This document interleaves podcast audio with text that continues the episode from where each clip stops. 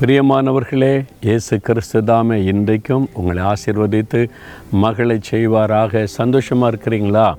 நம்ம வந்து வெளிச்சத்தின் பிள்ளைகள். வெளிச்சத்தில் இருந்தாலே ஒரு சந்தோஷம் தானே?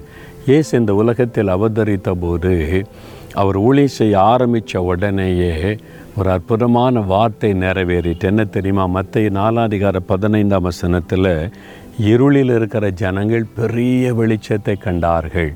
இருவரை இருளில் மக்கள் வாழ்ந்து கொண்டிருந்தாங்க. நிம்மதி இல்லை சமாதானம் இல்லை எதிர்காலத்தை குறித்த நம்பிக்கை இல்லை.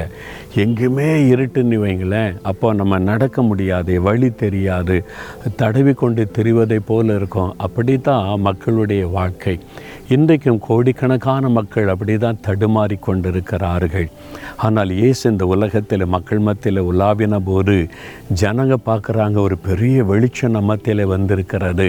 நம்பிக்கை நம் உள்ளத்தில் வந்து பிறந்திருக்கிறது.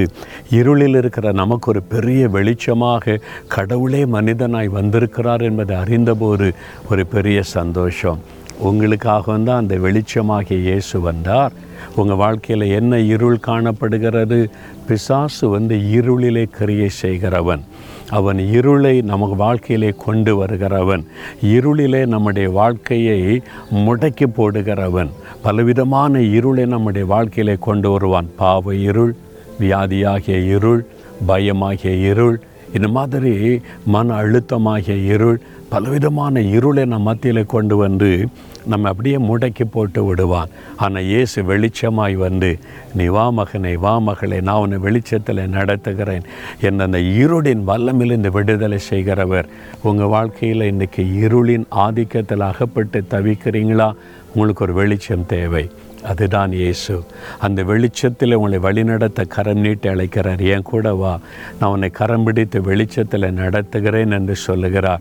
இந்த வருஷமெல்லாம் இருளிலே நாட்களை கழிச்சிட்டீங்க. புது வருஷத்தை காணப்போகிறோம். ஆண்டவர் உங்களை வெளிச்சத்தில் நடத்த விரும்புகிறார். அவருடைய கரத்தில் உங்களுடைய கையை கொடுப்பீங்களா?